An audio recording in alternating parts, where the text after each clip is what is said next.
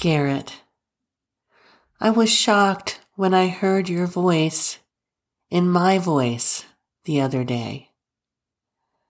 I was talking to Coda, being affectionate and feeling a lot of love towards this dog. I was talking to him, telling him something like what a good boy he was. And it was your voice I heard. In mine. I was so shocked when I heard it. I sound like my son, I thought.